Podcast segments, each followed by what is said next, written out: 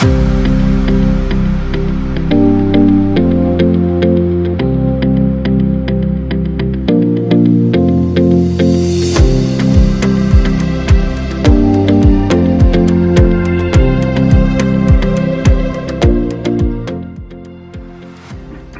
Welcome to episode 89 of Gatekeeper, שומר סף, מספר 89 כבר, והפעם, כמו שאתם שמים לב, אנחנו באנגלית, אם אתם זקוקים לתרגום, חפשו אותנו בווידאו, שם יהיו כתוביות.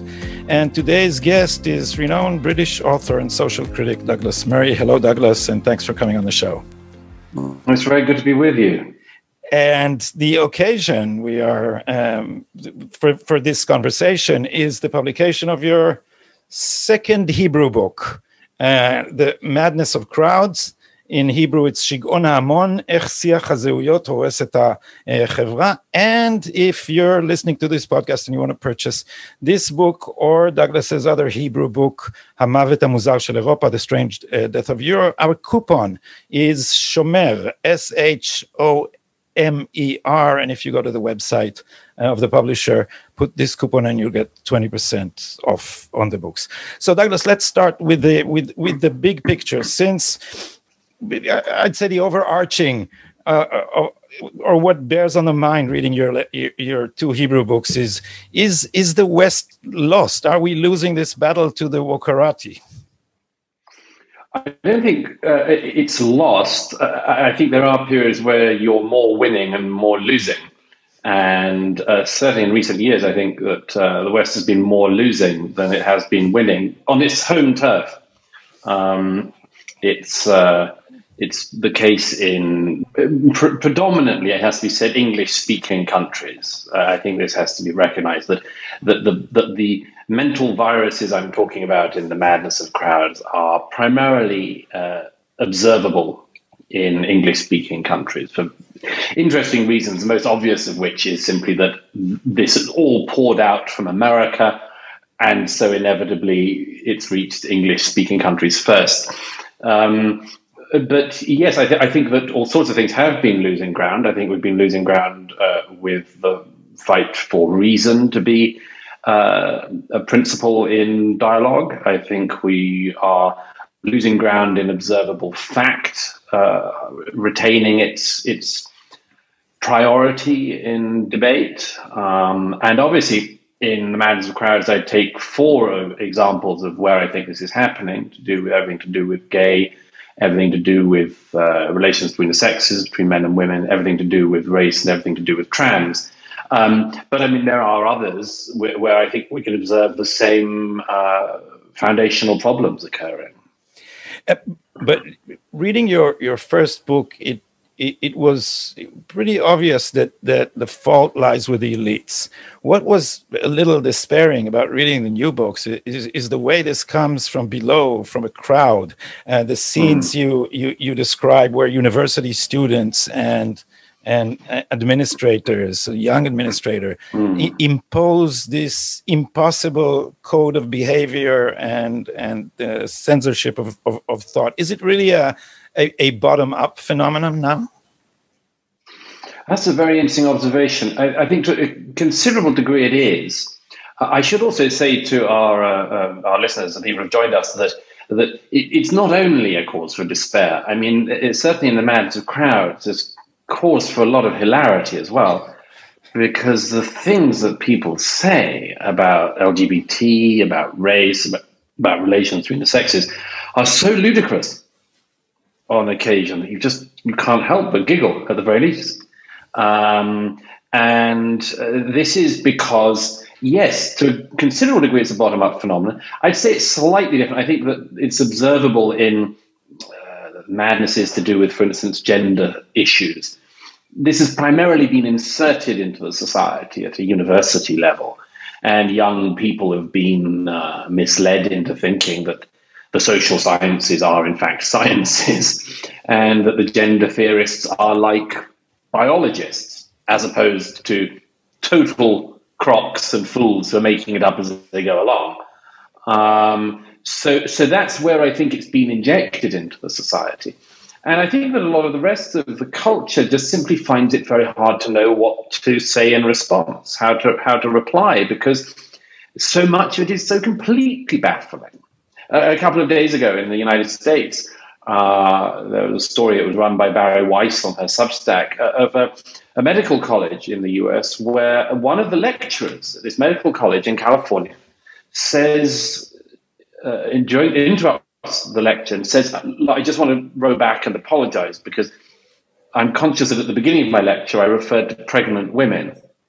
And I don't want anyone to, assume that what I'm saying is that only women can become pregnant. I should have said women who have become pregnant.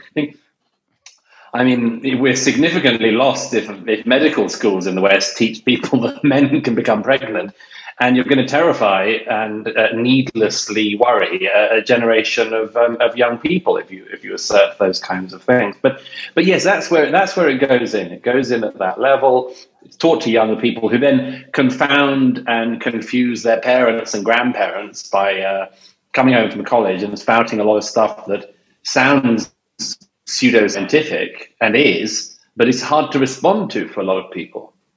I guess the most frightening uh, juncture is where medical discourse meets the idea of gender fluidity, or as you insist yes. on calling it, uh, gender dysphoria, and and people are encouraging kids. I remember I, you you write about clinics that actually, mm. in the name of medical sciences, encourage prepubescent kids to basically be, begin their journey to to change sex at what at the age of eight or something like that.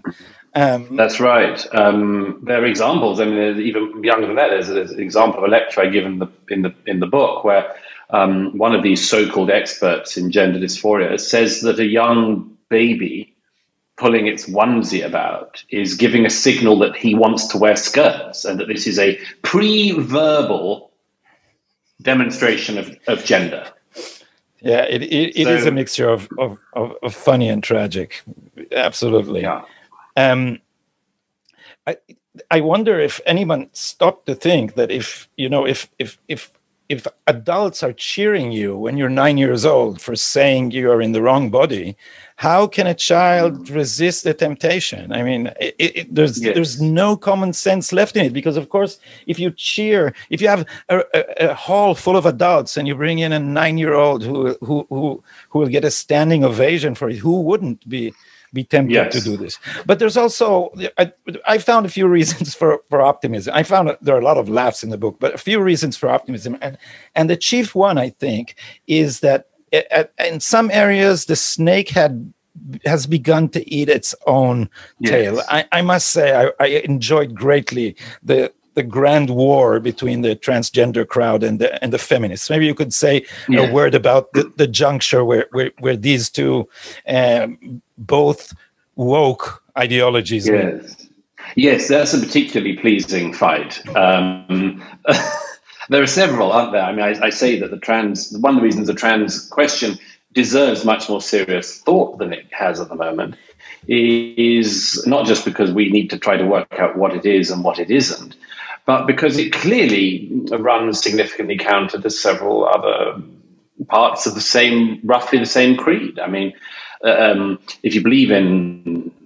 feminism, it's highly likely, if you're a feminist, it's highly likely you're going to be in favor of LGBT rights. And and uh, currently, people are told, well, you know, you you you you just you're you're for all of that. And I point out, no, no, no, these things run counter to each other. For instance, it's not at all clear to me that uh, people who are gay should celebrate um, slightly effeminate young men being transitioned into girls or tomboyish girls being transitioned into approximating a young male. I, I, I don't think, think that's at all advantageous for people who are gay or for the gay rights movement. Um, and, and an even bigger problem occurs with trans and feminists as you say, because one of the whole purposes of, of the feminist movement since its beginnings has been uh, uh, not to uh, basically make women subject to and prisoners of their sex and to free them to do whatever it is that they would like to do with their lives and the competencies achieve uh, whatever their competencies allow them to achieve and then the trans thing comes along and says all these things that the feminists have fought for, um, we would like, and we would like to be part of, and you have to accept that we're women as well. And a significant number of feminists just can't do that. I mean, most famously Germaine Greer, but there's a quite a long list now uh, of, of prominent feminists who said, no, I, I, don't think this is the case. And some of them are offended by the original claim. Some of them are offended by the mutilation of language that results. And, and, and a number are interestingly concerned by the fact that I, I, think it's a very uncomfortable thing, this, what I'm about to say, but nevertheless it's true. The uncomfortable fact that a lot of people who are trans approximate into a form of the opposite sex that often seems like the sort of pastiche of that sex that members of that sex have been trying to avoid. So uh, the um, person who transitions from male to female, who just looks too much like the busty sort of pin-up woman that feminists had hoped was not going to have to be the archetypal woman. And questions like this are very complicated. And I, I acknowledge that there's something going on with trans. Uh, there is some uh, serious question there to address, and it goes without saying that everybody should be treated with dignity and uh, um, and decency. Um, but I think that we haven't really been trying to work out what's going on there. We've sort of ducked it, and as a result, have left uh, the goal wide open for people making assertions that are provably untrue. For example, well, that, that, that men can become pregnant, or that we are oh. a strangely um, hermaphroditic species, for instance. Uh, I mean, this is one of the foundational claims of the gender movement: is that essentially we are hermaphroditic, and human beings are not. At this stage, the advocates of the gender theory tend to point to things like the clownfish, which is a, a highly unusual um, creature that does actually have the ability to transition between sexes. But the relation between Homo sapiens and the clownfish is not close. and I would, at any rate, not suggest the total reordering of society and the rewiring of our brains on the premise of the clownfish. It, it, I mean, it's even crazier than saying we will reorder society in accordance with the behavior of the antelope you know, um, but but to think that you find one of the very rare species that that can uh, transition and say, as a result of that, we humans are also hermaphrodites is is an example of something I just don't think you can go along with. Uh, I don't think any self-respecting person can go along with it. What they're doing though is trying to bypass that through culture and you, you, the, the, the Judith Butler theory that, that there is no such mm. thing that we are not divided into sexes. We are this is only socially constructed. But one of the most I, I, for me, it was the most moving and interesting, uh, um, emotionally interesting part in the book is the story of James Jan uh, Morris, mm-hmm. um, and and this is mm-hmm. also an intersection which you gently touch, where feminism and trans uh, ideas uh, collide. Is is the part where you describe that his he he he on the way to being she describes a change in his mm. mental perceptions. What exactly is yes. that? Well, that is that is you've landed on a very fascinating corner. This is also part of the reason why the feminist and the trans thing doesn't rub along completely smoothly. Um, if you if you try to between James Jan Morris, very distinguished writer, did in the seventies, very early, and uh, um, uh, I read a very moving memoir about it, Conundrum. Um, if if you do that, you you bust apart one of the principles of feminism, which is that we can avoid avoid biological realities, or at least significantly um, push them away.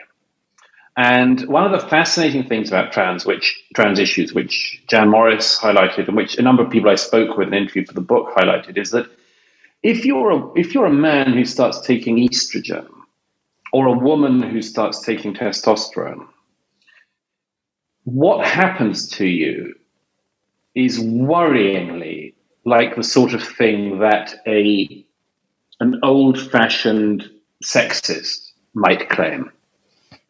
So, for instance, a man who tries to transition to a woman will start becoming highly emotional and become much more interested in people than in things. And a woman becoming a man, or trying to become a man and taking testosterone, will experience rage and much more, sometimes violence, not always, but sometimes, uh, that comes from testosterone. Um, you, you, can actually see this. I mean, it's, it's, it's an unaddressed, an unaddressed issue, this, but people who are taking hormones of the opposite sex in order to try to transition display these sorts of um, feelings. Uh, and the, the case of Jan Morris, so is, is he, she, said, was writing a, a, a very distinguished three volume history of the British Empire at the time that he was transitioning and says in Conundrum that he, he felt his attentions changing. He felt his interest changing. And it goes along this very interesting line that changes from an interest in, in, in things to an interest in people. And also the uh, scale. There was a sentence there I, I may misquote it that the scale of things changed for him. Was more interested. She was more interested in small things than in large things. Yes. It's it's it's it literally it's philosophically it's an amazing idea. Yes, it's it's a, it's a, it's a fascinating admission. It's one of the reasons why uh, Jan Morris is, was such a good writer. Died last year. Um, one of the reasons why she was such a good writer was because she was honest and was willing to say something like that. And I strongly suspect that quite a lot of trans people now, if they were to write a similar memoir, would not be willing to say some of the things that she said 50 years ago. Um, and yes, this this comes this comes down to this landmine issue of of the sexes, and our era has has tried to adapt itself to the feminist idea that we should seek to escape biology um, or adapt around biology, which is a very laudable aim in lots of ways. And, and yet the trans issue raises this thing of the extent to which we are prisoners of biology. Uh, we can accept that or decry it, but nevertheless, we're prisoners. We not only uh, Jan was. Am I pronouncing it right? Jan. Jan. Jan yeah. Jan. Jan uh, wrote about this. You wrote about this too now, um, and and there's an awful lot in this book that uh, that could get one into serious trouble with cancel culture. Hmm. Do you do you feel cancelled, Douglas? Um, no, not at all. Not at all. Not a bit of it. Um, I I don't tempt fate, but uh, I I suppose I've now got something of a reputation as a somebody who's interested in taboos, which I am, or taboo subjects, I'm interested in those things people say, don't look at that, or you're not meant to look at that, you're not meant to talk about that, you're not meant to write about that, you're not meant to investigate it or think about it. That if, if somebody says that, that's a surefire way for me to get interested in the thing. Um, and so I suppose if you've done it more than once and got away with it, there's a presumption that you can you can survive. Um, so I, I, don't. I'm not cancelled, as it were. Would a straight man? And I'm a writer, and I, I, have been a writer all my life. You know, no. Sorry. Would a straight writer get into more trouble for writing the same things? Do you think? Some people have suggested that that would be the case. I honestly don't think it is. I don't think it is. Um, I do the gay issue first in the book because I happen to be gay, and so, I, because I sort of, in a way, want to structural I wanted to show, I suppose, the reader that they could trust me with the other things I write about because I'm willing to look at what the things are that are going on under the question of homosexuality, which is a very interesting subject on which, um, considering the predominance of the discussion, the debate, it's interesting how much of the debate we skip or sort of have avoided. Um, so it's it's it's possible. I tend to find that when people assume that I get away with stuff because I'm gay, they they simply haven't paid attention to the fact that I've you've never got in trouble given... with many gays.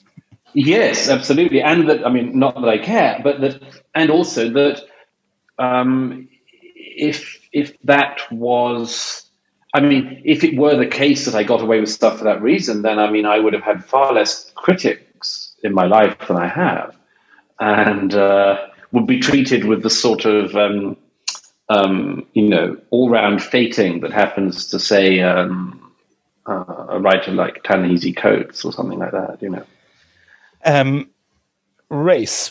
Um, I, I, wanted to touch briefly. We, we, don't have to recount the whole Halloween debacle in mm-hmm. uh, in Evergreen, but but how how did we arrive at this strange situation where now racism by blacks against white had become totally legitimate. We judging people by race and even mm-hmm. uh, um, uh, pejoratively uh, judging them by race had become legitimate. How did we? How did we get here?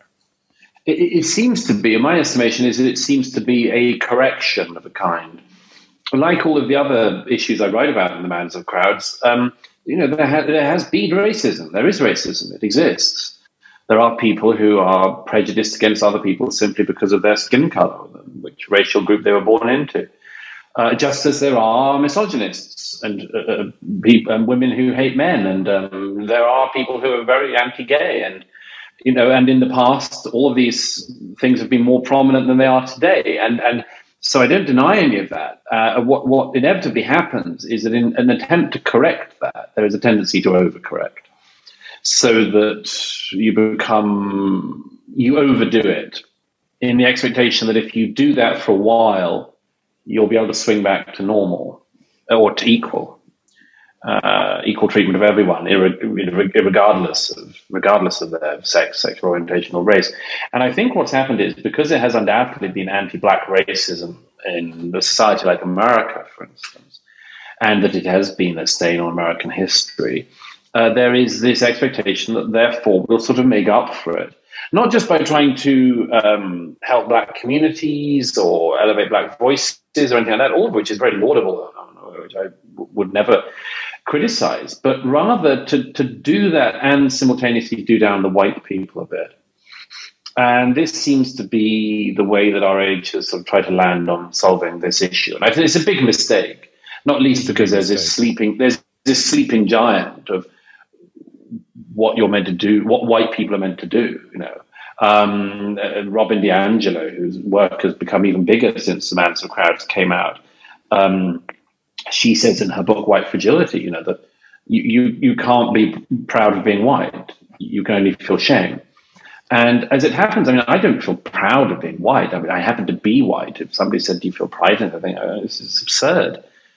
But there will be a lot of people who will watch basically black supremacists um, saying horrible things about people who are white, and they'll think, actually, I'm white. And then after that, uh, and I'm proud of it. And we must assert ourselves more and much. And that's just one reason why I think this is lamentable to do this. But uh, there are an awful lot of reasons why I think trying to address any residual anti black racism by being anti white is just a huge moral and tactical error surely tactical too because if you look at what happens in american colleges decent people just avoid the other races. They just avoid them because you don't want to step into a black space or something and get into an argument. So people are just increasingly careful around each other and they're losing honesty. And honesty is a very important currency in in in social interaction. It's just becoming everything is becoming a a landmine. So Yes, it's also particularly important in interaction when you're young and you're discussing ideas. I mean, that's when that's when you're trying things out, uh, throwing ideas out there, saying to friends, you know, isn't it interesting that, and you should feel free to do that. Uh, and instead, we have this era of constraints, and I, I, so I think I agree with the point you were making that that instead there's a risk at any rate that you might you might persuade people to be highly suspicious of each other and, and wary and tread around each other carefully. So, is the you have a you have an interlude about Marxism in, in the book how this mm. how this all uh, evolved from cultural Marxism and and and if you look back at what happened with cultural Marxists and, and specifically at Herbert Marcuse, what what they were searching for was an ideology that would create as much uh, alienation and hostility between groups. They actually had a plan on how to balkanize society so as to explode the, the capitalist system. Um, is this creed still but but it left economics out of the picture so is this creed in any way still mm. still viably or convincingly leftist uh, I believe it is, and I believe that you can tell that by looking and being able to guess with 100% certainty who's going to jump on the latest bandwagon. I, I, mean, if, if somebody comes along tomorrow and says, I've invented a new gender, it's um, know, gender door handle, uh, the people who will say, Great, welcome to the great LGBTQI plus club, will be leftists who dislike Western society and think that it's oppressive and patriarchal and racist and cis heteronormative and all of the other jargon that they spill out. The people who will not say, Welcome, I'm so pleased, tell me about your gender door handle feelings. The people who won't do that will be conservative minded people who uh, don't necessarily hate the person or dislike the person or to be rude to them, but they're just they're not having everything reframed by people all the time. But they say this is a giveaway. It's a giveaway that there are some people who want to jump on every rights claim and every assertion, and they want to. They are the people who, who, who believe that speaking Western society, speaking Western societies are inherently bad, and there's nothing really good to be said for them. In fact, they're worse than other places. You know, Look at the healthcare system. All of the other sort of examples that, that, say the, the 100% accuracy you, you can predict where somebody's coming from politically when they throw themselves into these discussions does it work the other way though? Because I'm I, I was struck by by the phenomenon uh, phenomenon of Bernie Sanders, who in the beginning, as a socialist, mm. just resisted this thing because he's for class solidarity, and these people are just balkanizing everything, and he wanted better yes. health insurance, uh, uh, but he was completely yeah. overtaken. It's like this dynamic yeah. is is you the the left has no antidote um, antidote for it. Um, may I ask you before before we we sum up, what's your next project? Are you are you already engaged in something or? I am, but I can never talk about that until I've um, finished it because I have a I have a fear uh, as an author that if you talk about projects you're working on, you won't finish them, but you'll talk them out. I, I, had a great Persian friend who used to say this always. She said, "Don't talk about a book you're writing because you'll talk it out. And she said, I knew so many people in Paris in the 60s who never wrote their books, but they talked about them at cafes on the left bank. You know. I'll switch questions then. Uh, what have you read recently that, that, that was interesting to you? Good question. Um, all sorts of things. Um, I'm reading Thomas Mann's Magic Mountain at the moment in my spare time, which I'm hugely enjoying. I've wanted, I've sort of put off for years, and uh, have managed to get around to. fascinating, wonderful, wonderful novel. I'm only halfway through, so don't want to say too much. But um, what's it? I've re- been reading the interesting narrative of Equiano, who was a, um, a slave in um, the 18th century, who managed to free himself. One of the relatively few slave memoirs. A fascinating book. You know, remarkable man and um, amazing first-hand account of you know what it was like to be kidnapped in Africa by his neighbors and then sold into slavery and sold again and again. Uh, that's made uh, quite an impression on me. Um, I'm yes, gonna, I'm always. I'm, I'm not going to try and guess by that what what what you're working on, but maybe a, a word about uh, working on working with would be too too strong a term. But do you feel that what was referred to as the dark, in, the intellectual dark web, is becoming some sort of uh, cultural force? It could be. I mean, it, um, I, uh, it's very hard to analyze the movements of which you're believed to be a part. Um, it's not really for me to say. I don't know. Uh, uh, I, I, think that, and certainly before we were all pushed into our solitude and unable to travel and much more, uh, I was confident that the smarter younger people coming up had seen through the rubbish. And that was partly through uh, people described as being in, in, the intellectual dark web, most prominently uh, Jordan Peterson, uh, who I know you've interviewed and uh, know. And uh, uh, I, I, think that there was a change underway. Now it's hard to it's hard to gauge the extent to which that's continuing because we are all in our sort of relative solitudes and our um, our antennae for for feeling public moods has been significantly reduced by by the last sixty months. Um, I suppose we'll see, won't we? Um, but yes, it is my belief that that a, a smart young man or woman who's who's coming up now has alternatives to the madnesses I'm describing in the madness of crowds. They have other ways out. There are other ways to think. I think there are more people than there were even a few years ago who are sort of jolly heretics, you know. And uh, and, and, so I, am positive. I'm quite positive about that. Actually, I think it was an emerging, very positive development, which I hope I hope will continue. But while it seems that we or the conservatives are, are actually winning the battle of ideas because the, the mm. ideas of the other sides are, are just so I, I, mean when you come to pure discussion of ideas they have so little to offer but they control yes. almost completely the, the new m- mediums for public discussions um, should mm. we have a plan um, mm. to uh, retake the public sphere I think that's the case in some countries and not in others. I, I mean, for instance, I mean the UK, where I'm from, um, does have good media diversity. Um, it's true that the, the, BBC dominates and is um, not quite as centrist as it pretends.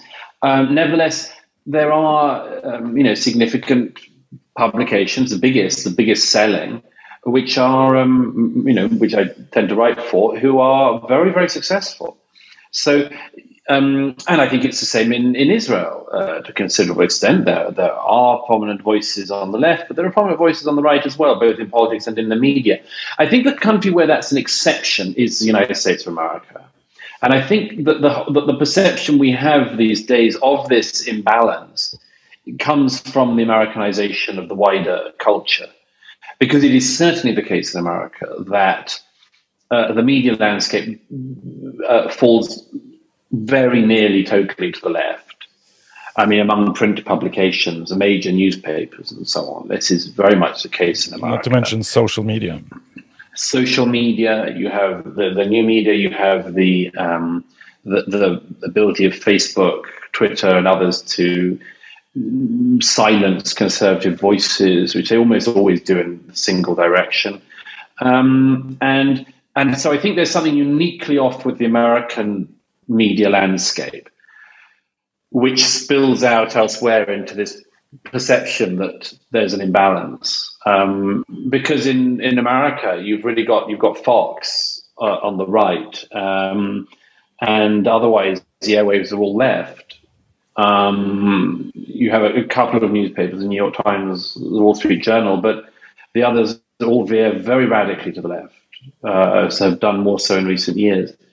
Um, and I think this is I, so. I think I think it, it's that there's a very specific American problem going on in our time where um, the, the, where the Americans are finding it much harder than anyone else to speak to each other across divides, yeah. and it's it's significantly because of what I just described and um, an inability to agree on, on, on what's happening.